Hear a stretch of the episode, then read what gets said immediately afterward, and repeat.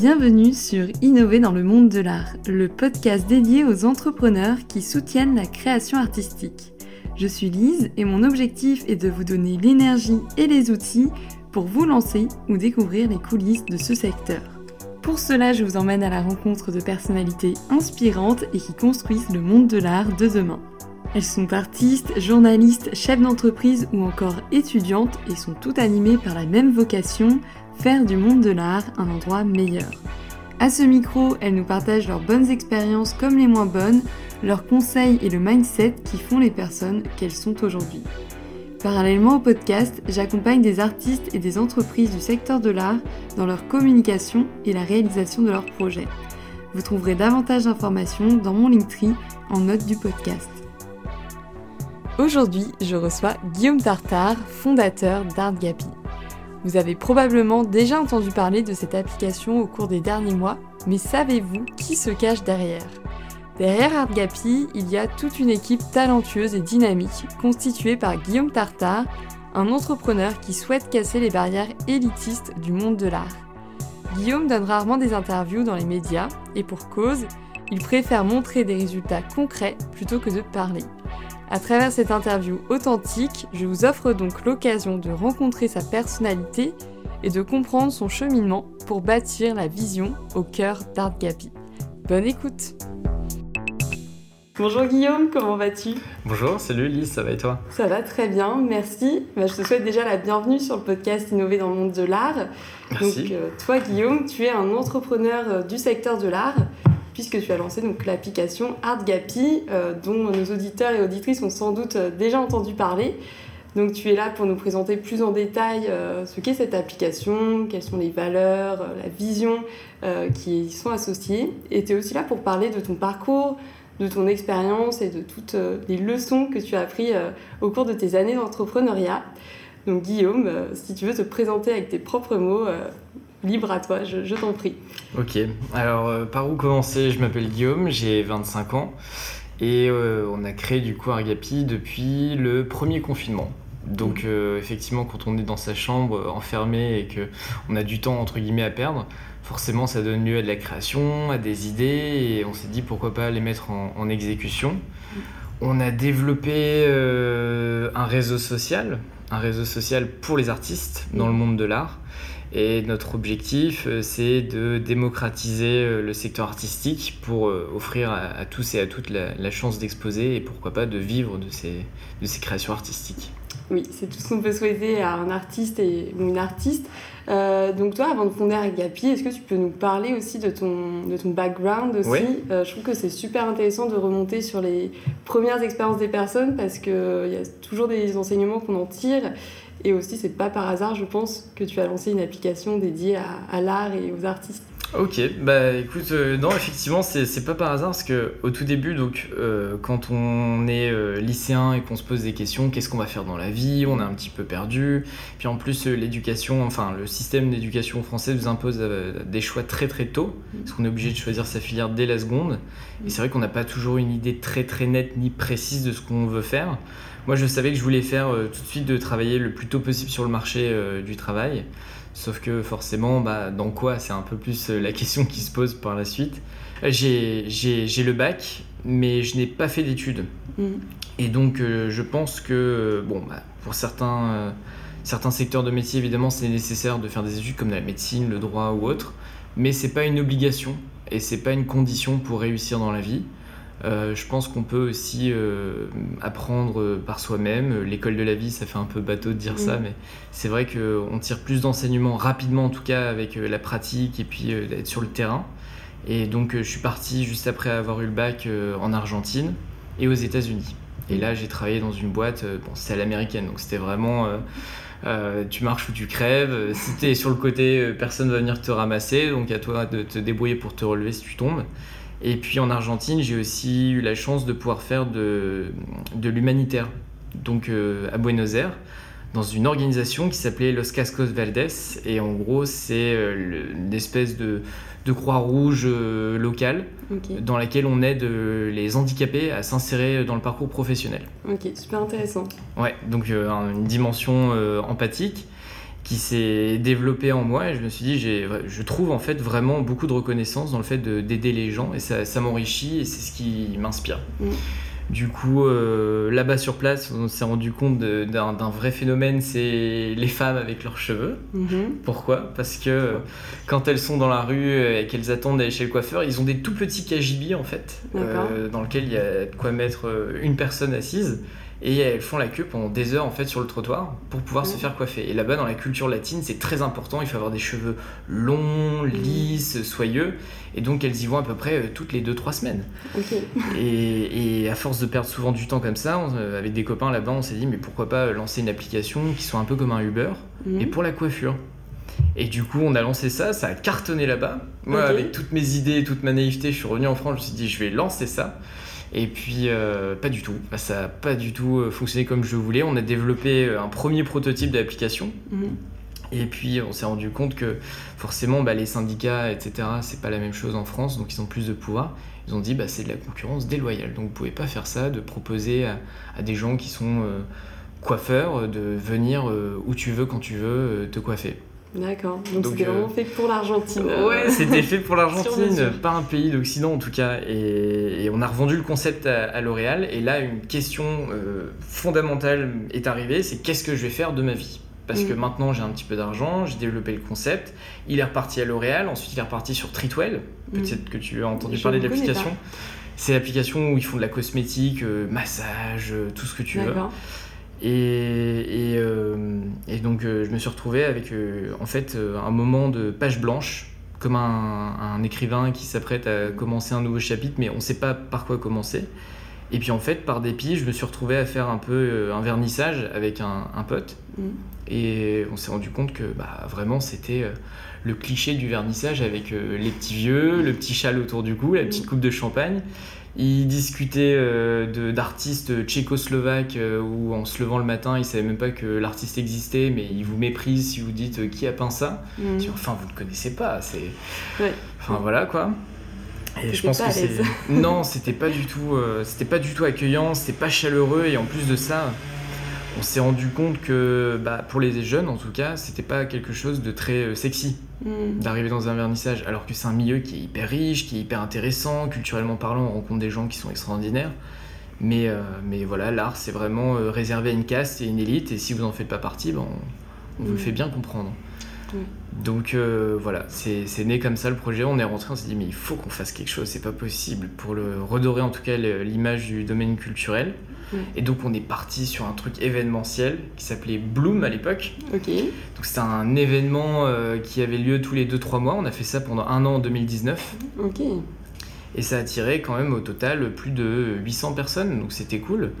Et c'était des événements qui duraient 2-3 jours, durant lesquels on proposait euh, un vernissage avec des artistes qu'on avait choisis en fonction de thématiques. Et puis euh, il y avait du spectacle, il y avait il y avait des, groupes de musique, il y avait des DJ, donc c'était vraiment en mode moi j'aime pas l'art mais ça j'aime bien. Hmm, je comprends. C'était une façon de créer une atmosphère un peu plus chaleureuse aussi euh, au sein des vernissages et absolument et de faire oui ça une expérience fun et pas trop sérieuse et froide aussi. Le côté froid euh, est très élitiste qui t'a surtout euh, déplu dans ton expérience. Ouais absolument. Je, je suis pas du tout issu du milieu de l'art euh, sous quelconque manière.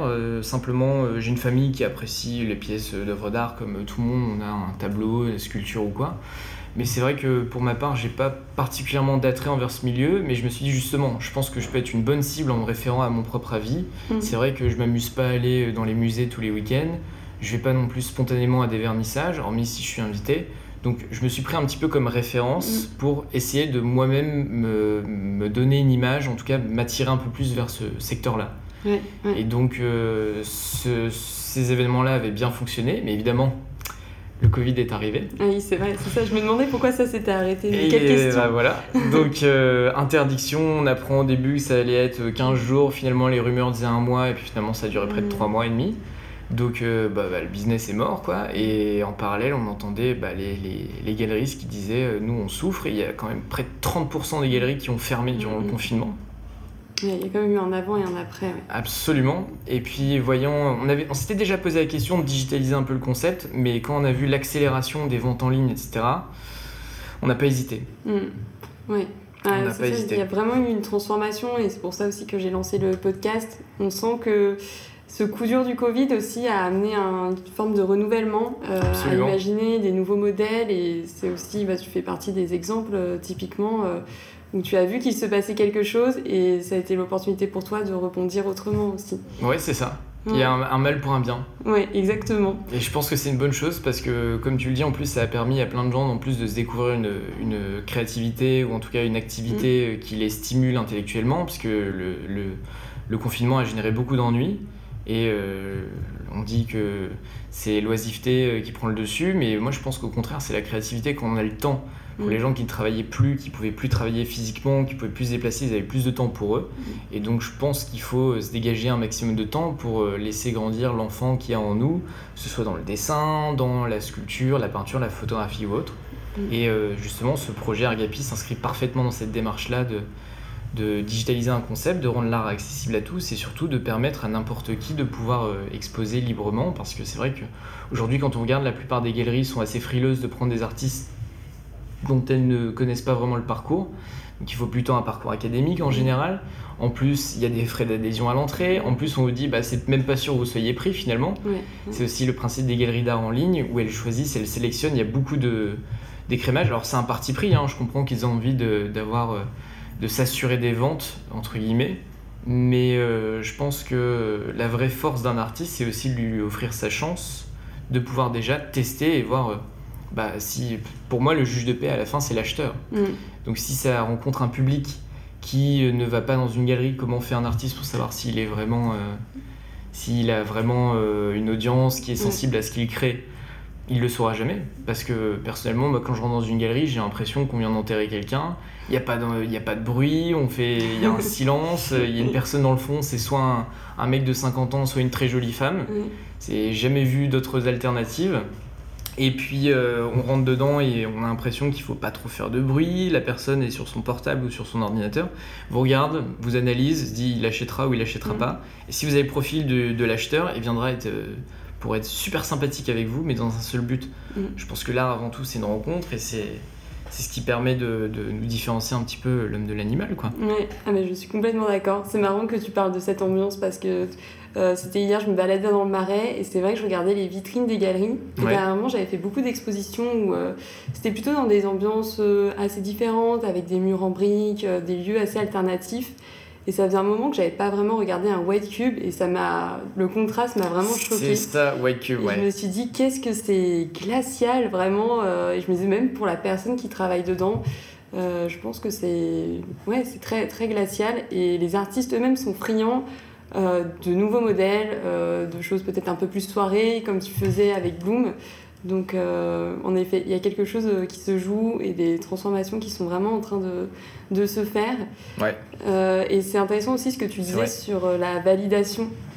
Parce que les artistes, j'ai l'impression que pendant très longtemps, on va leur dire Ah, c'est intéressant ce que vous faites, mais votre travail est encore jeune. Mais leur travail va rester jeune des fois pendant un an, deux ans, trois ans, quatre ans. Jusqu'à ce qu'enfin on leur dise ah bah ça y est là je peux t'exposer là tu as ta place à tel endroit mais c'est vrai que ça fait beaucoup de temps où ils n'ont pas euh, de chance de, se rentrer au regard des autres. ils n'ont surtout pas de rentrée. Il y a un vrai problème. Il y a une souffrance psychologique de la mm. part des artistes avec une grande solitude. Euh, il n'y a pas vraiment. Euh, c'est extrêmement frustrant de se faire fermer des portes parce mm. qu'on est jeune. Enfin, je bah parle en mon nom aussi. Mm. quand on n'a pas d'études pour ma part, et je suis relativement jeune, quand je me suis lancé du coup dans ce business-là, j'avais 21 et demi. Euh, c'est vrai que c'est hyper frustrant quand quelqu'un euh, ne vous écoute même pas, que vous ayez une bonne ou une mauvaise idée. Moi, je préfère qu'on me juge sur l'idée, sur mon travail, que mm. plutôt de dire Ah bah non, vous êtes trop jeune, vous n'avez pas eu le temps de mûrir, c'est pas possible. Ah, bah, ok, très bien. Bah, dans 5-6 ans, ah bah bien sûr. Il y a une anecdote que j'avais racontée parce que j'ai la chance de faire un TEDx il y a un an à Neoma euh, à Rouen. Et j'expliquais cette anecdote-là, c'est quand je suis rentré dans un dans un espèce de.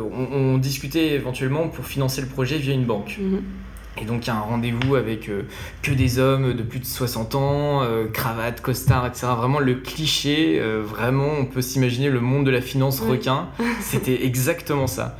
Et j'arrive avec mon expert comptable, on s'assoit dans le bureau et personne ne nous calcule. Vraiment, il n'y a personne qui nous dit bonjour. Donc je m'installe, je suis un peu timide, euh, Mm. donc j'ose pas trop les interrompre. Et ils sont en train de discuter euh, leur partie de tennis de la semaine, golf le week-end, etc. Et il y en a un, un d'entre eux qui enfin se décide euh, à nous adresser la parole. Il se penche un peu vers moi et me dit Excusez-moi, euh, vous êtes qui? Alors du coup, je dis Bah, je suis euh, monsieur Tartare, je suis- j'ai rendez-vous avec vous, quoi. Et là, il me regarde, il me fait Bon, très bien, écoutez, vous savez quand est-ce qu'il arrive votre papa? Parce qu'on l'attend depuis tout à l'heure. Ah oui.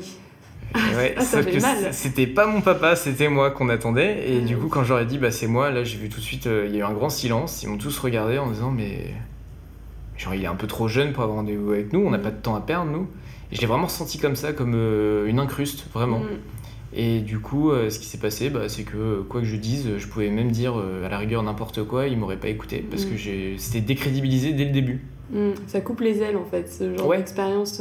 Absolument. C'est fou d'être autant jugé, bah, non seulement par son âge, mais tu me diras si je me trompe, mais aussi peut-être aussi par ses diplômes. Euh, en France. euh, Heureusement, on- j'en aurais pas parlé, sinon euh, je pense que je me faisais jeter de la pièce, mais. euh, ouais, T'as non. même pas eu besoin de- d'en arriver là. Ah ouais. ça aurait été, je crois, la cerise sur le gâteau là. Ouais, ouais, c'est ça. Parce que je trouve ça intéressant chez toi le fait que tu n'aies pas fait d'études, que tu aies fait l'école de la vie, comme, comme on dit.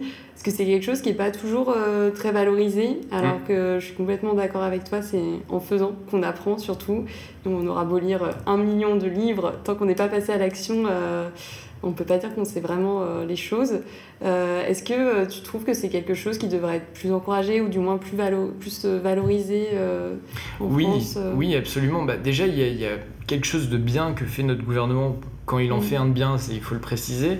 C'est euh, l'alternance avec les aides euh, pour Mm. les, les boîtes en général. Quand on, nous, on, on le voit de toute façon dans l'effectif d'Argapi, on est, on est neuf. Mm. La moitié sont quasiment en alternance. Et ça offre une chance notamment pour euh, l'apprenti d'avoir une expérience dans le sens propre du terme, d'avoir vraiment euh, cet aspect euh, rencontre, parce que c'est vrai que quand on arrive sur le marché du travail, souvent il y en a qui ont euh, fait des stages, et c'est pas en quelques mois qu'on peut découvrir le monde du travail, le rapport hiérarchique aussi, et puis avec des collègues, des fois c'est pas facile, on s'entend pas toujours tous, et particulièrement dans les startups, c'est une échelle qui est purement humaine, et c'est un peu comme une colocation immense en fait, un bureau. Et du coup, euh, il faut faire en sorte que ça fonctionne bien, donc ça, ça dépend aussi des capacités du management de, de la direction, ça dépend aussi si chacun y met du sien. Parce que oui, des fois, on se pince tous le nez, on n'a pas envie de venir au travail, mais il faut pas le faire ressentir aux autres. Donc Mm. euh, voilà, c'est aussi une question de politesse et de civilité. Et au-delà de ça, pourquoi je racontais ça? Non, parce qu'on avait, euh, on avait aussi... euh, plein de fois, on a eu affaire à, à des, à des problèmes par rapport aux, aux compétences, où on me dit, bah non, je sais pas faire ça. Mm. Bah oui, mais justement, t'es là pour apprendre à le faire. Et il faut bien se lancer un jour. C'est comme si on disait, ah bah non, je connais pas cette personne, je vais pas lui parler, je peux pas devenir ami avec. Oui, Mm. un ami, c'est un inconnu à qui on a parlé un jour, forcément. Donc, euh, je pense que c'est important de, de se faire confiance. Et grâce à ça, euh, je pense que effectivement l'alternance, c'est une bonne alternative, comme son nom Mm. l'indique, parce que euh, c'est euh, la théorie et on peut du coup l'appliquer en pratique. Et je pense que ça rend beaucoup mieux. Surtout qu'il y a de plus en plus de gens qui sont kinesthésiques, c'est-à-dire qui sont ni auditifs ni visuels, mais qui apprennent les choses et qui les retiennent en faisant Mm. en agissant, en ressentant, etc. Je pense que ouais, enfin moi pour ma part j'ai fait euh, j'ai fait serveur, j'ai livré euh, du courrier, j'ai été physio dans une boîte de nuit, euh, j'ai travaillé en tant que vendeur chez Levis. Enfin Mhm. donc vraiment j'ai fait plein de petits jobs et ça ça, ça, ça apprend à avoir un côté débrouillard, les relations humaines et puis surtout de se dire bon bah si tu le fais pas personne va le faire à ta place donc euh, à toi de le faire. Mm. Et plein de fois, on m'avait dit euh, oui, le domaine de l'art, euh, c'est compliqué. Ah oui, mais il faut faire. ah oui, il faut vraiment travailler dur hein, pour que ça marche votre projet. Bah oui, je sais très bien. Donc, Je vais pas attendre. bah oui, je vais pas attendre dans mon canapé pendant. Mm.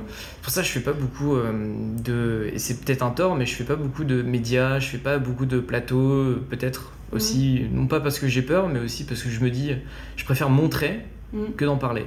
Oui, oui, oui, je vois. Mais Voilà. je comprends. Et les gens verront par eux-mêmes. euh, Enfin, tu préfères montrer le résultat plutôt que donner des paroles. Exactement. Oui, c'est vrai. Bah, Il y a que ça de vrai aussi. Hein. Bah oui, c'est ça. beaucoup et.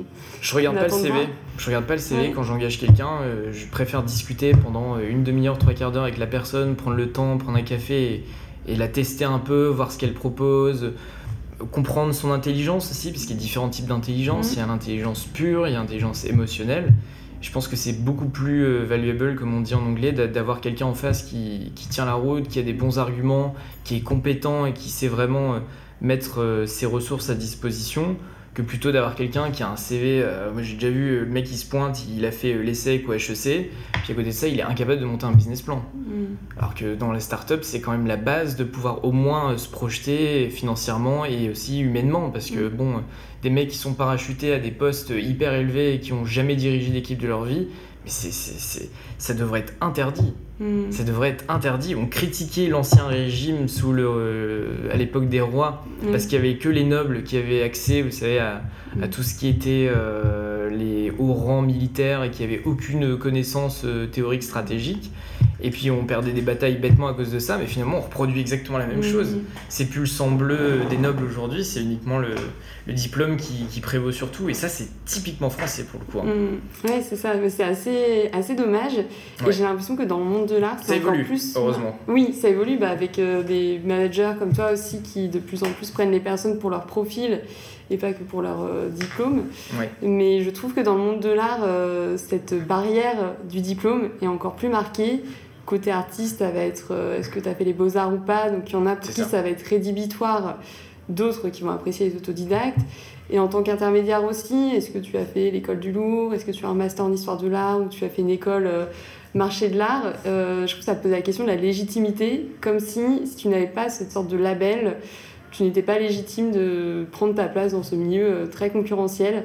Je ne sais pas si toi, on te l'a fait ressentir aussi, euh, sachant que tu, avais eu d'autres expériences avant, que tu n'as pas fait euh, des études de marché de l'art. Euh. Ça va, parce qu'en fait, je me suis tout de suite positionné dans, une, dans, une, dans un rôle de je dirige ma propre vie et je compte sur personne. Donc je m'attendais pas trop à ce qu'on me donne des retours, à ce qu'on me dise il faut faire comme ci, comme ça, ou qu'on me juge sur mon travail, parce que c'est vrai que moi, j'avais préparé Sciences Po au départ, j'étais pris pour Sciences Po et dernière minute, quand j'ai regardé les portes ouvertes, les explications, etc., qu'on nous avait euh, dit en gros, vous êtes euh, l'élite euh, de l'humanité, limite, on est des êtres supérieurs. Je me suis dit, mais c'est quoi ce délire? Enfin, genre, mm. jamais de la vie.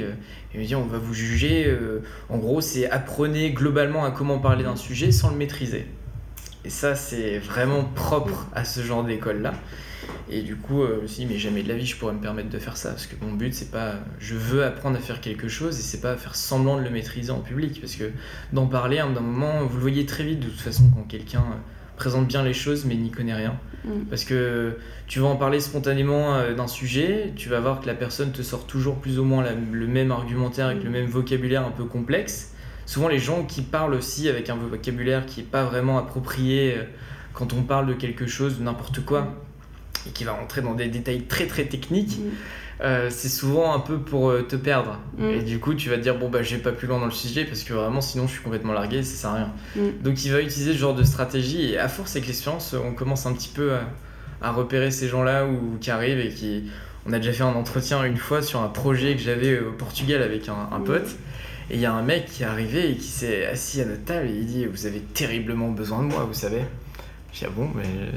Quelle audace T'es qui Genre, qui tu es pour dire ça? Et, le mec présente son CV, nous explique tout son parcours et tout, et moi je voyais toujours pas le rapport. Alors mon pote était conquis, euh, tant mieux pour lui, c'était sa boîte. Mm. Moi j'étais que conseiller, mais, euh, mais euh, le mec il a fait n'importe quoi et il a, il, a mis, il a mis du bazar pour rester poli mm. dans la boîte. Parce que c'était une espèce de diva qui se prenait pour je ne sais quoi, alors que pas du tout en fait. Le mec il faut rester humble. Au contraire, quand on a beaucoup d'expérience, on sait que plus on a, plus on a d'expérience, plus euh, on sait euh, que ce à quoi on s'attend, ça va pas se passer.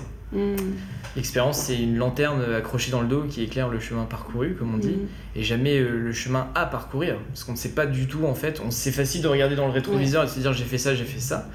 Mais oui, demain, de quoi est fait l'avenir, personne ne le sait, malheureusement. C'est pas un pouvoir qu'on a. Et je pense finalement que c'est heureusement. Oui, mais j'aime bien cette image de la lanterne, de ne pas prendre les choses aussi pour acquis. Et toi, en plus, tu es dans cette situation où tu as quand même accompli euh, certaines choses euh, importantes à un jeune âge. Et c'est vrai que c'est bien de toujours avoir Moi, des objectifs. Moi, je trouve pas, mais bon, c'est le syndrome de l'imposteur sans doute. Mais euh. il y a peut-être des personnes qui auraient aimé, tu vois, à ton âge, vendre une boîte à L'Oréal, par exemple. Je m'en Mais en même temps. Bah, c'est vrai, ça, fait le mec qui se la, qui se la pète en voulant faire le faux modeste, mais vraiment, j'en parle à mon entourage, à mes, à mes parents ou autres. Et c'est vrai que je comprends pas trop. Genre, euh, pour moi, c'est tellement. euh, en fait, ça fait partie de ma zone de confort, ce genre d'action. Alors qu'il y a d'autres trucs très très simples, comme par exemple faire des études. Mm. Moi, ça me mettait dans un état d'angoisse pas possible d'aller à l'école le matin. J'étais Mm. terrorisé, euh, ça me faisait. Ça me faisait. Enfin, ça, ça m'embêtait d'y aller, je m'ennuyais. J'aimais pas ça, euh, échanger avec les profs, cette relation un petit peu euh, vraiment. C'est hyper euh, enfantin en fait, euh, vraiment. Quand on regarde l'évolution de l'école, euh, tout ce qui nous entoure, même dans cette pièce, tout a évolué, on n'aurait quasiment rien pu retrouver il y a, il y a un siècle. L'école n'a pas changé, c'est le même ordre de table, c'est le professeur au tableau, et puis on doit lever la main pour parler. Mm. À quel moment c'est comme ça dans la vraie vie? Ça n'arrive jamais, ça, c'est jamais. Quand on a envie de parler, on parle, on pose des questions, on échange, et puis il n'y a pas ce côté on tape sur les doigts si on a fait une faute, si on a mis un, un S en trop à la fin du mot. Vaut Mm. mieux plutôt féliciter la personne en disant t'as bien réussi à écrire ça, attention, ça par contre s'écrit pas comme ça, tu feras attention la prochaine fois. C'est beaucoup plus encourageant et ça donne beaucoup plus envie. euh. Je trouve que les, les profs, alors attention, je les critique pas tous Mm. parce qu'il y a vraiment des profs qui ont sauvé ma scolarité, qui étaient d'une empathie et d'une générosité incroyable, mais je pense que ça devrait être nécessaire de faire un cours de management pour des profs. Comment on gère une boîte. Vraiment. Ouais. Et, et vice-versa. Des managers qui devraient euh, avoir un peu des cours similaires à, à la formation d'un- professeur ou d'un maître d'école, d'une maîtresse, parce que vraiment, euh, Être plus pédagogue. euh, ouais, Ouais. vraiment, c'est hyper important. Je trouve que un élément qui est mauvais dans une boîte n'est pas forcément mauvais pour toujours. Ça peut dépendre aussi parfois euh, de, du manager. Combien de fois on s'est retrouvé dans des, des classes avec des matières, on déteste la matière, mais parce qu'on a un super prof, on a des meilleures notes. Ouais, c'est vrai, mais il y a des personnes qui ont ce moteur aussi du relationnel. euh, Ouais. S'il y a un bon relationnel, s'ils sont félicités, c'est ça qu'ils vont chercher, ça va les tirer vers le haut. Au contraire, si on les punit, si on les descend, ça va encore plus euh, les enfoncer. Et, Ça ouais. arrive de se faire punir comme dans tout parce que parfois Mm. euh, on- n'y arrive pas toujours à faire ce qu'on veut et, et- mais bon je veux dire euh, voilà on le dit sur le moment et puis après on passe à autre chose mais il n'y a pas besoin de cette humiliation un peu publique euh, dans une classe où tu as eu 4 c'est mal etc et devant tout le monde Ouais. je sais pas j'ai- j'aime pas ça Ouais, mais je comprends, il y a des personnes qui ont des phobies scolaires et j'imagine un peu ce que ça peut euh, faire ressentir. Ouais. Je, te, Oui. je te propose qu'on se recentre un petit peu sur Ouais. euh, Artgapi. Vraiment, c'était Bien sûr. super intéressant que tu nous parles euh, de toute cette vision du management, de ton parcours. Euh, je propose qu'on en reparle un petit peu plus d'Artgapi pour les personnes aussi qui connaîtraient moins l'application Ouais. et comment elle fonctionne. Euh, donc c'est vrai, là on parlait de la période Covid où euh, il y a beaucoup de choses qui ont changé, il y a beaucoup de personnes qui se sont découvert un goût pour la pratique artistique aussi. Et donc il y a une explosion aussi de la présence des artistes sur Instagram, à quel point c'est presque devenu un petit peu saturé maintenant euh, si on est un artiste, qu'on veut créer un compte Instagram et percer. Et même parmi les artistes qui ont euh, voilà, une grande communauté, euh, c'est pas pour autant qu'ils vont réussir à vendre leur art, qu'ils vont réussir à vendre, euh, voilà, vivre de, leur passion. Est-ce que ça vient de ce constat aussi, l'idée d'Artgapi de créer bah, comme un Instagram, mais avec euh, un moyen de paiement intégré pour euh, vraiment encourager à soutenir euh, Oui, les artistes. absolument. C'est exactement ça, c'est un Instagram de l'art. Et en fait, la différence, c'est que tout ce que Instagram ne possède pas, nous, on a tenté de le mettre sur l'application. Parce que quand on est un artiste, qu'on n'a pas vraiment de visibilité, le premier réflexe, c'est de se lancer sur Instagram. Bon, bah, déjà, si je ne sais pas que tu existes en tant qu'artiste, à quel moment je vais pouvoir te retrouver sur Instagram? Il y a tellement de hashtags, tellement de. Aujourd'hui, on tape n'importe quoi, même juste dans la section compte, on se retrouve avec 10 profils qui ont le même nom. Euh, et puis euh, en plus, euh, l'algorithme aujourd'hui il est complètement parti en steak. C'est impossible de Mm. comprendre comment il fonctionne.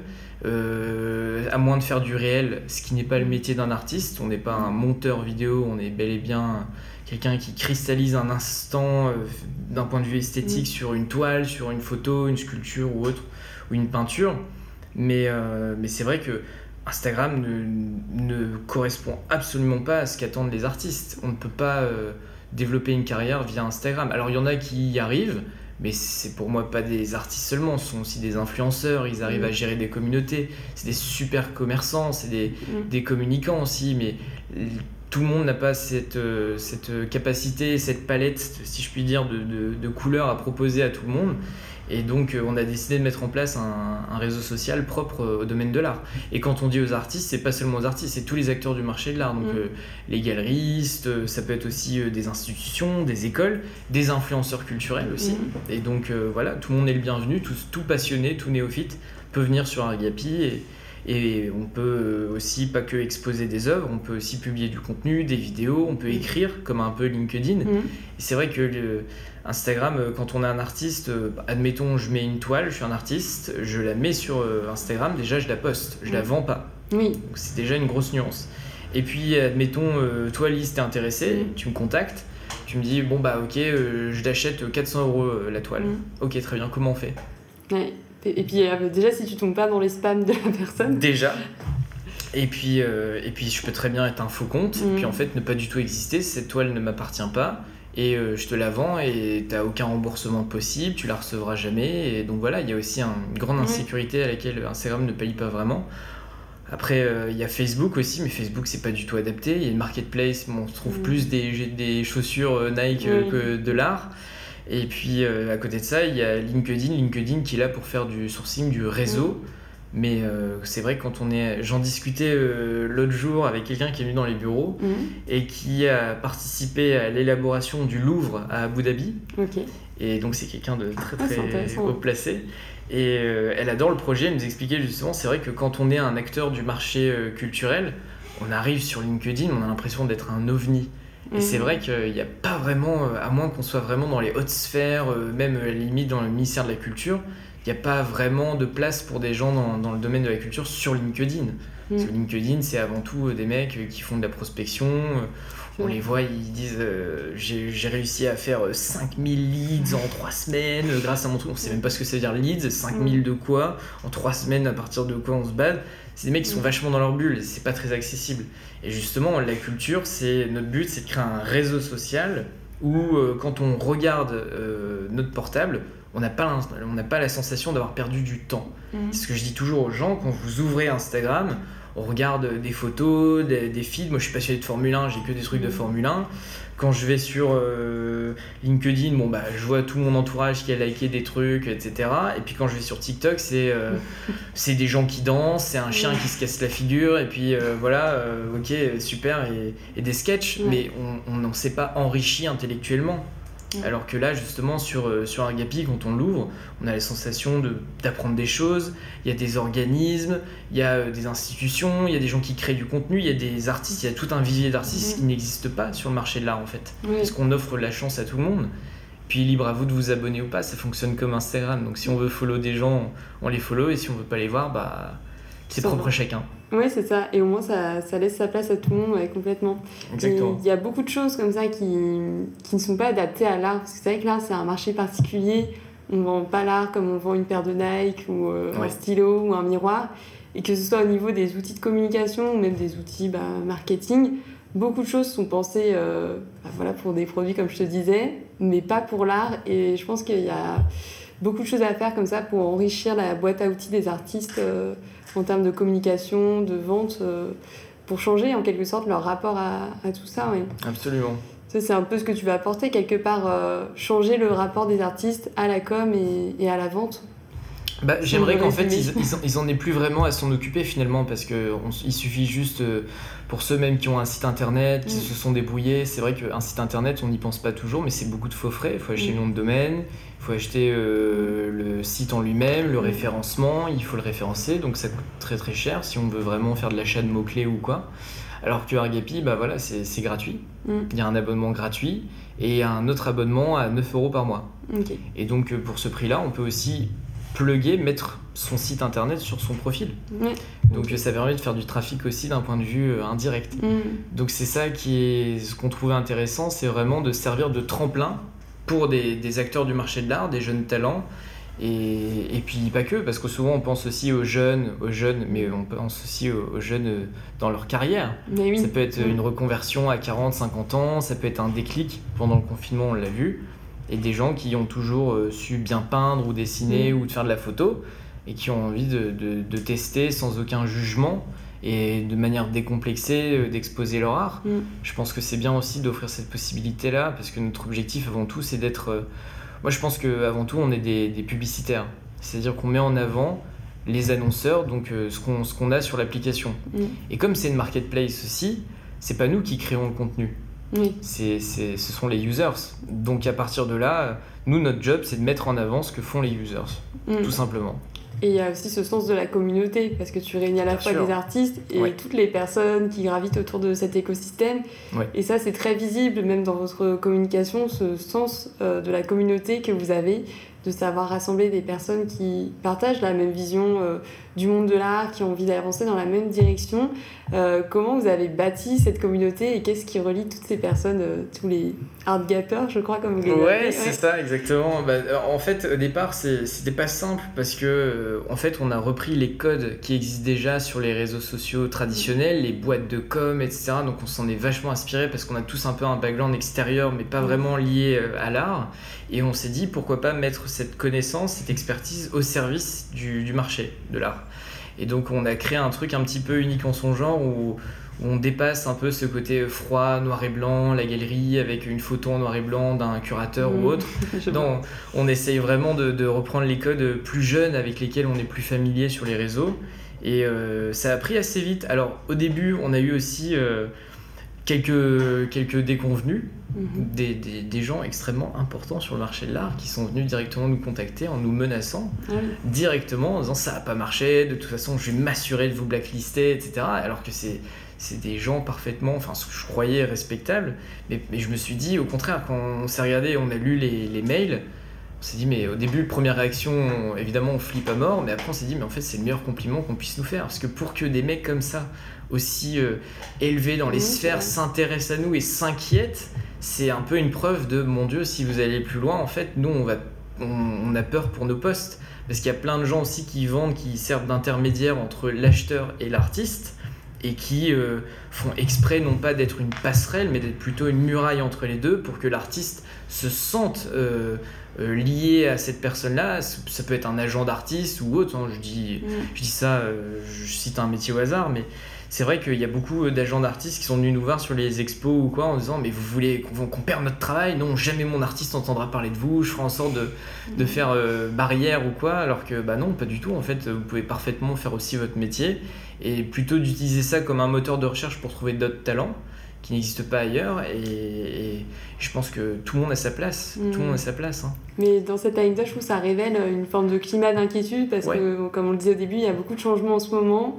Donc ça remet en question beaucoup de choses, beaucoup de postes. euh, ça fragilise le système euh, aussi. Et euh, ouais, de ce que tu me dis, c'est qu'il y a un peu de la peur, de l'inquiétude. Le Mais changement, ça fait peur. Mais ils ont des choses. Ces gens-là, de toute façon, ils, ils, savent se reconnaître dans ce qu'on Mhm. dénonce. Et surtout, je pense que finalement, quand on y réfléchit, si vraiment ils étaient si bien que ça dans leur bottes, ils s'en Mhm. foutraient complètement de notre existence. Mais c'est qu'ils savent justement. euh, ils savent parfaitement que, que on dénonce des choses, qu'on qu'on met en avant justement avec notre regard extérieur parce qu'on n'est pas des acteurs du marché de l'art.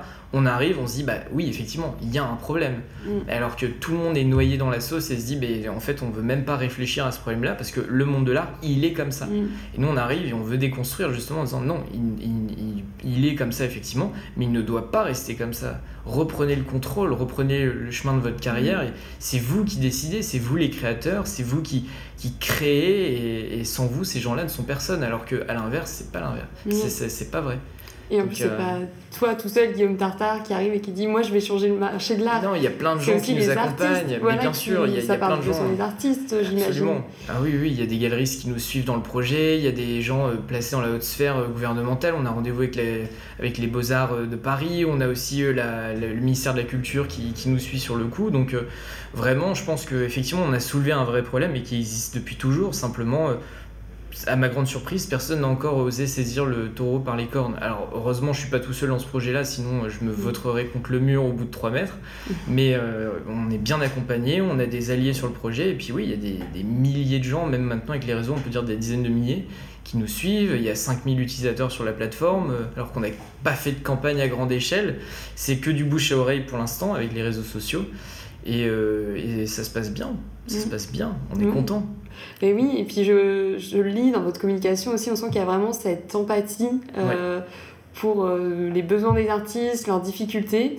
Je sais pas comment vous avez fait pour euh, vraiment comprendre ça à ce point sans être, euh, bah, par exemple, soi-même un Les gens artiste. nous le disent. Oui, Les gens nous le disent, on a, on a beaucoup de chance, c'est d'avoir une communauté qui est très euh, impliquée dans ce qu'on fait. Et il y a énormément de, de- de personnes qui nous envoient des messages euh, tous les jours. euh, on reçoit peut-être euh, 5 à 10 messages par jour euh, sur Instagram qui ne sont que des compliments, que de la gentillesse pure et dure.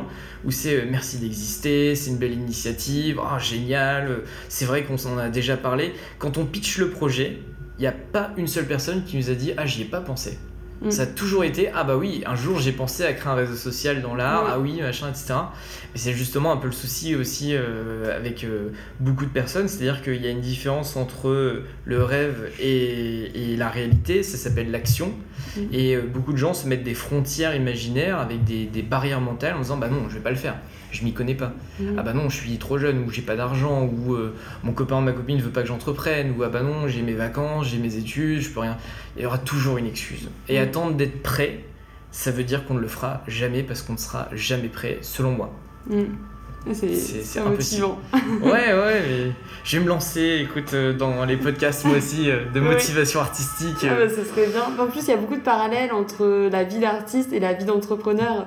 Même Mais toi, absolument. avant, tu as eu un peu une vie d'artiste. Tout dépend ce qu'on entend par là. Tu dis, tu as fait plein de petits jobs à Mais droite, pour moi, à un entrepreneur, c'est un Mm. artiste parce Mm. qu'on crée aussi quelque chose qui n'existe pas. Alors, je parle pas des entrepreneurs qui vous disent comment gagner 5000 euros en investissant dans de l'immobilier, machin, etc. Parce que ça, pour moi, c'est des faux entrepreneurs. Mm. C'est pas des entrepreneurs, ça, c'est des machines. euh, Même pas à cash, c'est des machines à mensonges, parce que les trois quarts du temps, on regarde les mecs qui sont endettés jusqu'au cou, etc. Donc c'est une, c'est une vitrine. Mais un vrai entrepreneur, c'est quelqu'un qui construit un concept, euh, qui fédère non pas une communauté, mais carrément une tribu, qui a besoin de la force des gens et qui euh, crée à partir de euh, ce qui sort de son cerveau. Mm. Bon bah, quelle est la différence avec un artiste? Ouais. C'est pas, le produit fini n'est pas le même, mais il y a une forme de créativité aussi. Bien dans sûr, l'outil n'est pas le même. Mais, mais un, un vrai entrepreneur, après je parle en mon nom, mais il y a aussi beaucoup de copains qui sont entrepreneurs dans mon entourage et qui me le disent, la motivation, c'est pas l'argent. C'est de vouloir changer Ouais. les choses, c'est de vouloir dénoncer, c'est de créer un nouveau système, c'est de rebâtir quelque chose qui était mal construit. Et je pense qu'un artiste euh, pourrait vachement euh, s'apparen- s'apparenter à notre parcours. Parce que finalement, un artiste, euh, sa raison de vivre, c'est de créer, c'est de dénoncer, c'est de ressentir des choses. Alors c'est pas aussi concret, c'est un petit peu plus intangible Mhm. d'un côté artistique, mais il y a de la création des deux côtés. Et puis on utilise aussi tout plein de choses, euh, même euh, créer un logo Mhm. ou, ou autre, c'est aussi de l'art, c'est d'imaginer euh, quelque chose, une ambiance, passer un message avec des couleurs appropriées. Donc Mm. voilà, c'est tout un art de la communication qu'un artiste sait faire et sait même mieux faire que nous. Donc euh, voilà, un artiste, on achète sa toile ou pas. Nous, c'est plus est-ce que ça a vraiment le sens d'exister? Est-ce que machin? On a plus, on a plus d'ennemis qu'un artiste, ça c'est sûr. un artiste, c'est on aime, on n'aime pas. Voilà. Après, si on n'aime pas, Mm. c'est pas on n'aime pas, c'est on s'en fiche. Oui. Nous, on peut vraiment nous détester pour, ce- pour ce qu'on fait. Ah bah oui, je vois ça, ce que Ouais. tu me racontais. Ouais, Il faut être un petit peu blindé euh, ouais, pour ça, euh, pour affronter aussi des fois les critiques, le regard bien des autres. sûr. Dès qu'on a de l'audace, euh, Mais ça, ça, me dérange pas. Ça me dérange pas. Moi, ça me nourrit. Donc, euh, quand je me réveille le matin et que je reçois euh, des messages, euh, il y en a même un une fois qui m'a envoyé à 23h50. Je m'en souviendrai toute ma vie. Mm. Bonsoir, votre appli, c'est de la merde. Voilà. Et, je, et je me suis dit, mais le mec ne nous suit même pas. Il, il est, c'est un faux compte. C'est, il est même pas inscrit. On a regardé son adresse mail, impossible à retrouver dans la base de données. Donc, c'est- vraiment juste pour nous démonter le moral. Mais c'est pas grave. C'est pas grave. Mm. C'est, c'est, c'est comme ça. Euh, donc là, on a beaucoup parlé des artistes. Euh, c'est vrai que il y a beaucoup de contenu, de personnes qui accompagnent les artistes à mieux communiquer, à mieux mettre en avant ce qu'ils font. Mais selon moi, si on veut vraiment prendre aussi euh, le problème à la racine, il y a aussi la partie bah, collectionneur. Tout simplement, bah, donc il y a beaucoup d'offres dans l'art, mais il n'y a pas assez de demandes, euh, j'ai l'impression. Est-ce que c'est quelque chose sur lequel vous travaillez aussi, Charles Gapi Et c'est le nerf de la guerre, je dirais. Ouais, bah Parce oui. que évidemment, sans achat, euh, pas d'offre et pas d'offre, euh, personne ne va venir dessus. On est en plein, on est en plein dessus parce que c'est la deuxième étape de notre construction, c'est de générer maintenant euh, on a, l'offre et il faut maintenant euh, générer la demande. Or, en fait, on se rend compte qu'il y a de la demande, bien évidemment. Les gens euh, aujourd'hui préfèrent acheter un tableau Ikea à 40 balles que plutôt d'acheter une œuvre d'art à 400 euros. Ce qui est logique puisque c'est la différence de prix. Mais ce que ne savent pas les gens, c'est que on ne sait pas où trouver en fait des œuvres pas chères. On va aller sur Display, on va aller sur des trucs industriels, des trucs gérés par des plateformes chinoises ou autres, mais on ne se dit pas spontanément, tiens, je vais aller sur. Parce que c'est vrai, regarde, demain, euh, je vais sur. Euh, je, veux acheter un portable reconditionné, bon bah, je sais où aller. Je vais acheter euh, un vêtement pas trop cher, je sais où aller. Mais acheter une toile pas trop chère, où est-ce qu'on va? Il n'y a pas de, de nom qui vient en premier il n'y a pas cette, euh, ce réflexe de dire euh, bah tiens euh, tu te lances dans le design bah va sur Behance. Bah oui tu te lances dans l'art tu ah tu veux acheter de l'art pour le commencer tu veux être un, un amateur collectionneur. C'est vrai qu'on n'a pas de nom qui nous vient à l'esprit et donc justement c'est là où Argapi essaye de remplir l'espace vide quoi. C'est ça parce que c'est vrai que évidemment, il existe déjà des plateformes euh, de vente d'œuvres en ligne, mais il y a déjà une sélection qui est faite, donc c'est vrai que ça va être très compliqué de trouver des choses bon marché, entre guillemets. Bah oui. Parce qu'il euh, y a des œuvres d'art qui coûtent moins de 200 euros, mais c'est vrai que c'est pas sur ces plateformes qu'on va les trouver. Bah, il y a des catégories petit prix, honnêtement, mais c'est vrai que euh, déjà, rien que l'image qu'on s'en fait d'aller sur une galerie d'art en ligne, c'est un petit peu comme la White. Cube dont tu parlais tout à l'heure. C'est l'impression qu'on n'est pas légitime, c'est pas nous, il y a que des gens habillés en noir de la tête aux pieds mm. sur les sites comme ça et qui sont très élégants, qui dégagent un certain mm. charisme, une certaine expérience. Mais il n'y a pas ce côté décomplexé. Euh, alors qu'on achète des produits dix fois plus chers sans se poser la question. Quand on achète nos, smartphones ou autres, mm. on n'est pas là en train de se dire est-ce que c'est euh, légitime ou quoi? Parce que justement, je pense que le génie d'Apple, c'est d'avoir démocratisé quelque chose d'extrêmement élégant, un design, ça a été conçu comme ça, mais un côté luxueux produit on se pose pas la question quand on va chez Hermès, quand on a envie de se faire un plaisir chez euh, Louis Vuitton ou autre. Euh, on se sent parfaitement légitime parce qu'ils ont su faire ce travail de démocratiser aujourd'hui. Je pense que ce côté réservé aux élites n'existe plus. Et de toute façon, dans toute l'histoire, je te prends au défi de me donner un exemple où quelque chose qui a été démocratisé n'a pas fonctionné. Mm. Toujours, même manger de la viande, bon aujourd'hui c'est plus tendance, mais à une époque manger de la viande c'était réservé à une élite. C'était réservé à quelque chose, c'était euh, pour les nobles. Et d'ailleurs c'est pour ça que les gardes rouges de, en Angleterre avec leur chapeau et la grosse hallebarde, on les appelle les beef eaters parce que ils étaient payés pour justement euh, surveiller la reine et en échange on leur donnait une un, un beau morceau de bœuf eh bien aujourd'hui on a démocratisé avec l'arrivée des boucheries en 1850, etc. Mm. Tout le monde s'est mis à manger de la viande. Bon bah c'est pas de aujourd'hui euh, on se pose même plus la question euh, pour les non véganes évidemment, mm. mais est-ce que c'est bien, est-ce que je suis légitime ou pas de rentrer dans une boucherie? Mm. Ça n'a pas de sens. Et je pense que ça devrait être la même chose. Euh, de toute façon, après, ça, c'est mon avis personnel. Je vais, je vais lancer un pavé dans la mare, mais je pense que les, les galeries ont pour euh, vocation, dans 50, 100 ans ou dans 20 ans, à disparaître, je pense. Mm. Elles vont toutes se digitaliser, c'est sûr. Mais après, est-ce qu'elles vont durer dans le temps? Parce que bon voilà il faut quand même voir la toile en vrai beaucoup de gens euh, font partie de ces gens là nous à Gapi on propose de simplement vous voulez voir la toile en vrai bah, allez dans la, chez, chez mm. l'artiste prenez contact avec lui contactez-le et mm. allez lui rendre visite on n'interdit pas en fait ce côté euh, physique bien évidemment on serait ravi d'apprendre qu'un artiste a fait un meet-up dans son atelier avec euh, avec des passionnés de son style. Oui, oui, c'est ça. C'est une super récompense. C'est déjà arrivé d'ailleurs deux fois. Ok, génial. Ouais, ah oui, il faut, il faut. Ouais, c'est ça. Et euh, c'est intéressant ce que tu dis aussi. Et je trouve que ce qui empêche de se projeter, c'est un peu tout ce qui est mise en situation euh, des. Euh, ah, les mock-up Ouais, voilà, par exemple, les mock-up, où c'est toujours des intérieurs hyper luxuriants. Enfin, c'est vraiment pas chez monsieur, madame, Bien sûr. Mais c'est exactement pour cette raison-là. c'est un travail psychologique, c'est un travail de longue haleine, il faut se décomplexer. Et ça se fera pas du jour au lendemain, c'est sûr. Mais je pense que notre initiative peut faire partie de ce qui peut déconstruire cette idée-là. Ouais, voilà, c'est ça. Et c'est vrai que j'aime bien cette idée un peu de sens de l'histoire où il y a beaucoup de choses qui se démocratise. et peut-être que la prochaine étape, c'est l'art et que tout comme tout le monde a des téléphones portables euh, à presque 1000 euros aujourd'hui. Aujourd'hui, tout, le monde peut investir dans des, dans des trucs locatifs, même de l'immobilier. Il y a des solutions qui sont apportées pour investir 100, 200 euros par mois dans un mm. truc où il y a évidemment des milliers de gens qui participent. Du fundraising, on peut devenir un investisseur en faisant mm. du, du crowdfunding maintenant, mm. c'est-à-dire d'investir dans des boîtes qui ouvrent avec des capitaux énormes et on peut tous mettre un coup de 5, 10 euros là-dessus. Et je pense que ce serait euh, une feature, je, lance un truc euh, euh, news, alerte ou quoi, mais je, me dis pourquoi pas par la suite lancer le fait de, tips comme sur euh, Twitch, Ouais, etc., des artistes. Mm. Comme ça, on n'a pas forcément les moyens d'acheter parce que chacun a ses critères. Il y en a qui sont pas chers, qu'on démocratise d'un point de vue vendeur, mais aussi acheteur. Mais si par exemple, à jamais l'artiste qu'on aime vend euh, pas, plus, pas en dessous de 1000 euros sa toile et qu'on n'a pas les moyens de se la procurer, bah dans ce cas-là, euh, pourquoi pas euh, typer un artiste comme Mhm. ça, participer un petit peu et puis d'avoir, je sais pas, de la part de l'artiste quelque chose en retour, à voir avec l'artiste ce qu'il décidera de mettre en place. Mais pourquoi pas? Ouais, je pense qu'il y a plein d'idées comme ça à développer. Il faut être créatif euh, pour ça, ouais. Absolument. Ça existe peut-être déjà. hein. Je, je- je réfléchis comme ça, j'ai une bouée à la mer, mais euh, je me dis pourquoi ouais. pas. Ouais, j'aime bien l'idée. Et il y avait une question à laquelle j'avais pensé, c'était par rapport aux artistes, mais je pense que tu peux, je peux aussi te la poser par rapport aux entrepreneurs. Ouais. Selon toi, qu'est-ce qui fait la différence euh, entre un artiste ou un, un entrepreneur qui va rester dans l'ombre et un artiste ou un entrepreneur qui va, va réussir à, à se développer et à plus euh, rayonner euh, au niveau de son projet? Je pense que la, La réponse différence ou peut-être point commun? Euh, mais Parce qu'est-ce que qui est je la vois des ouais. points communs, mais je vois pas de différence. Bah, quelle est la différence entre quelqu'un qui va plutôt rester dans l'ombre, à talent presque égal en fait, et quelqu'un euh, dont le projet, des fois il suffit d'un détail, euh, va réussir à, à percer, que ce soit en tant qu'artiste ou qu'entrepreneur? Mais la réponse est peut-être différente dans les deux cas. Pour moi, je pense déjà que quelqu'un qui est dans l'ombre, pourquoi il est dans l'ombre? C'est parce qu'il laisse parler ses projets au lieu de, de sa propre personne. Mm. Je pense que c'est le plus important parce que effectivement, c'est ce qui prévaut le plus, c'est ce que euh, voilà, c'est ce que j'ai fait, non pas euh, ce que je dis.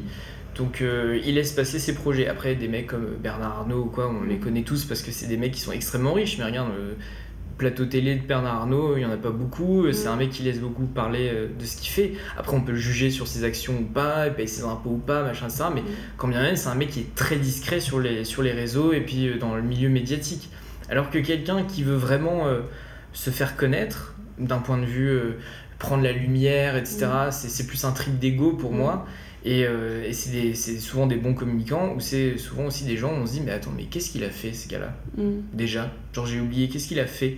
Qu'est-ce qu'il a fait de connu? Qu'est-ce qu'il a fait pour mériter d'être là? Et c'est quelque chose où on se pose la question dans un deuxième temps ah oui c'est vrai c'est le mec qui a fait ça ça ça mais pour moi les vrais euh, artistes les plus successful comme les entrepreneurs sont ceux qui parlent le moins d'eux et qui laissent plutôt leurs actions et leurs euh, travaux euh, Mhm. parler euh, à Oui. leur place Donc je te propose de passer aux questions signature. Je ne sais pas si tu connais le principe, mais je commence Pas par tout. une question un peu plus deep. Euh, après, je vais vers des questions un peu plus chill, on va dire. Euh, Ok. Donc euh, il y a trois questions.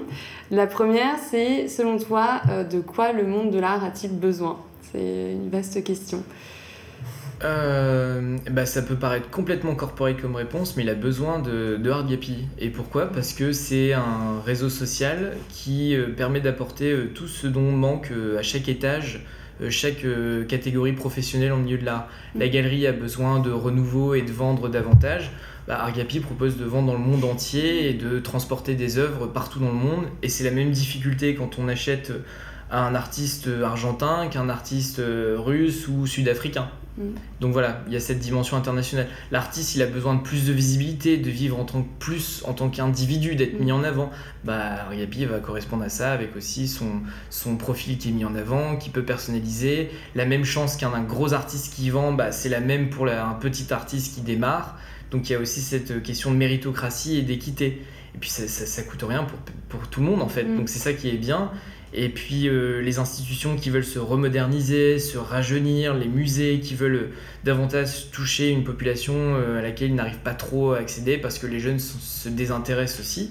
Je pense qu'un réseau social, aujourd'hui, c'est la première force de frappe qui existe dans le monde. Mm. Pour la communication, pour euh, aujourd'hui, je te mets au défi de passer une journée sans utiliser un seul Mm. réseau social.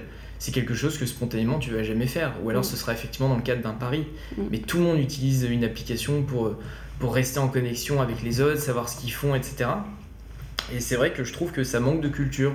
Quand on ouvre les réseaux sociaux, euh, voilà quoi, c'est c'est- les personnes qui s'en détachent et qui sont connues par les réseaux sociaux sont pas des gens qui brillent par leur culture. C'était à l'époque de la radio, à la télé, on avait Philippe Bouvard, on avait euh, des, des grands euh, présentateurs, animateurs, mais pourquoi pas refaire naître ça avec un écosystème qui soit propre à Argapi où des, justement des, des personnes qui ont des choses à dire, à dénoncer, à mettre en avant, auraient une plateforme un petit peu plus branchée culture où ils pourraient mettre en avant euh, leur création de contenu. Mm. Ouais, j'aime bien cette réponse. Je te propose de passer à la deuxième question signature. Euh, est-ce que tu peux nous parler euh, d'une œuvre d'art ou d'un objet qui t'accompagne au quotidien? Bien sûr, euh, il y a un Dali dans la pièce derrière. Je Je sais pas si tu as vu. Non, j'ai même pas vu. C'est une petite statuette posée sur une cheminée. C'est un ange qui déploie ses ailes et qui s'ouvre dans une trompette et ça s'appelle l'ange triomphant. Mhm. Et c'est un bronze fait par Dali. Bon là c'est une série donc, mhm. mais il est signé par l'atelier Dali. Et c'est, je pense, euh, quelque chose qui vraiment euh, m'accompagne euh, au quotidien. À chaque fois que je passe dans la pièce, dans l'open space, je vois cette statue et je me dis, mais c'est exactement ça, c'est l'extase, il sort complètement en, arrière, il a sa colonne vertébrale en arc de cercle, mm. tellement il est tordu, cambré. Et je pense que c'est la joie qu'on a de tous les jours venir travailler pour un projet comme celui-ci parce que c'est vraiment euh, on participe à une petite révolution euh, dans un mm. secteur d'activité et qui n'est pas n'importe lequel parce qu'on prend quand même en 1v1 un des plus vieux lobbying au monde qui est euh, l'art mm. et ça se profile plutôt bien pour l'instant on est confiant donc voilà c'est un peu c'est une décharge d'ondes positives cette mm. statue Ouais, mais je trouve que c'est bien d'en parler parce que ça montre que l'art n'est pas superficiel et apporte vraiment quelque chose tous les jours au quotidien. Absolument. Ah, mais imaginez une pièce, euh, ce serait inconcevable. Moi, je, je pourrais pas rentrer dans une maison où il y a absolument rien au mur. Mm. J'en étais malade avant qu'on emménage dans nos bureaux, il y avait absolument rien, rien, rien, pas de déco, rien, mais c'est tellement triste. Et euh, dernière question, ça fait bien le lien ce que tu viens de me dire. À quoi ressemblent tes bureaux justement? Quelle euh, ambiance t'as voulu y mettre bah, quel est tout cette... Franchement, quel cadre tu travailles? Ça ressemble plus à un appartement qu'à des bureaux. Euh, quand on rentre dedans, il y a des tapis, il y a des poufs par terre, des canapés avec des pots de bêtes, il y a des coussins, il y a les logos sur le mur de la boîte. Il y a un grand Kong euh, de Orlinski euh, dans le bureau, dans la salle de réunion. Donc voilà, c'est il y a un peu pour tous les goûts. Il y a de l'art industriel, il y a de l'art un peu décoratif, puis il y a vraiment de l'art pur et dur avec des artistes de notre team d'ambassadeurs, les Art Gappers qui ont fait notre campagne pour l'instant. Et on a une toile d'une artiste que j'aime beaucoup qui s'appelle Alixia Bashi et, qui, euh, et qui a beaucoup de talent. Et donc voilà, on met aussi en avant euh, des toiles d'artistes émergents. Mm. Donc c'est un mélange de tout parce qu'en fait on, représente le, on veut qu'on représente le marché de l'art avec tous ces acteurs, aussi divers et variés qu'ils soient. Donc c'est important. Euh, et puis on se sent bien ici, on n'a pas vraiment l'impression de venir dans Ouais, parce que je pense que les bureaux administratifs, c'est un peu le white cube euh, des, galeries. quoi. C'est, c'est, tout est blanc, il y a une grosse clim, il y a des, des espèces de petits rideaux lamelles aux, mm. fenêtres. Ça, c'est, impossible de travailler là-dedans. C'est la fiction avec euh, le bureau blanc hyper impersonnel. Au moins là, ici, euh, vous direz pas le contraire. Il y a carrément vos prénoms marqués sur les murs à vos emplacements là où ils bossent c'est vraiment, on les laisse décorer comme ils ont envie euh, leur bureau parce que ça doit nous ressembler. C'est une, une, pièce où on passe 70% de notre temps actif, les bureaux. Mm. Donc autant que ça nous ressemble, que ce soit agréable d'y aller, plutôt qu'un truc. Euh, on n'est pas à la prison ici, hein, donc mm. Évidemment, voilà. Donc il y, a des plantes, il y a un mur qui est vert, un autre qui est plutôt couleur terracotta et il y a des néons. Euh, enfin, vraiment, c'est un peu Google Campus, mais version euh, plus petit dans Paris. Et c'est un bâtiment haussmannien en plus, donc c'est. Il y a des belles moulures aussi au plafond, il y a des cheminées, donc voilà, c'est. C'est un mélange d'ancien et de moderne. Ouais. J'aime bien. Mais en tout cas, on s'y sent bien, je te confirme. Ah bah, je te remercie. je te remercie beaucoup, Guillaume, euh, pour cette interview, de m'avoir euh, raconté euh, bah, aussi bien les coulisses d'Art Gapi et de ton propre parcours. Bah, merci à toi de m'avoir invité sur ton podcast, c'est passionnant. Avec plaisir. Merci beaucoup d'avoir écouté cet épisode. J'espère qu'il vous aura intéressé et surtout inspiré. N'hésitez pas à suivre ArtGapi sur les réseaux sociaux ou à télécharger l'application pour intégrer sa communauté artistique. Vous pourrez ainsi partager votre art ou encourager les artistes que vous appréciez. Si vous avez aimé cet épisode et que vous souhaitez le partager ou le réécouter, sachez que cette interview a également été filmée, c'est un inédit dans l'histoire de ce podcast et vous pourrez retrouver la vidéo sur le compte YouTube d'ArtGapi. Un grand merci à Guillaume et toute l'équipe d'ArtGapi, en particulier Noémie, pour leur confiance et leur accueil. Merci à Formica pour le générique et à Kylian Goujon pour le mixage audio. Je vous donne rendez-vous dans un mois pour un nouvel épisode.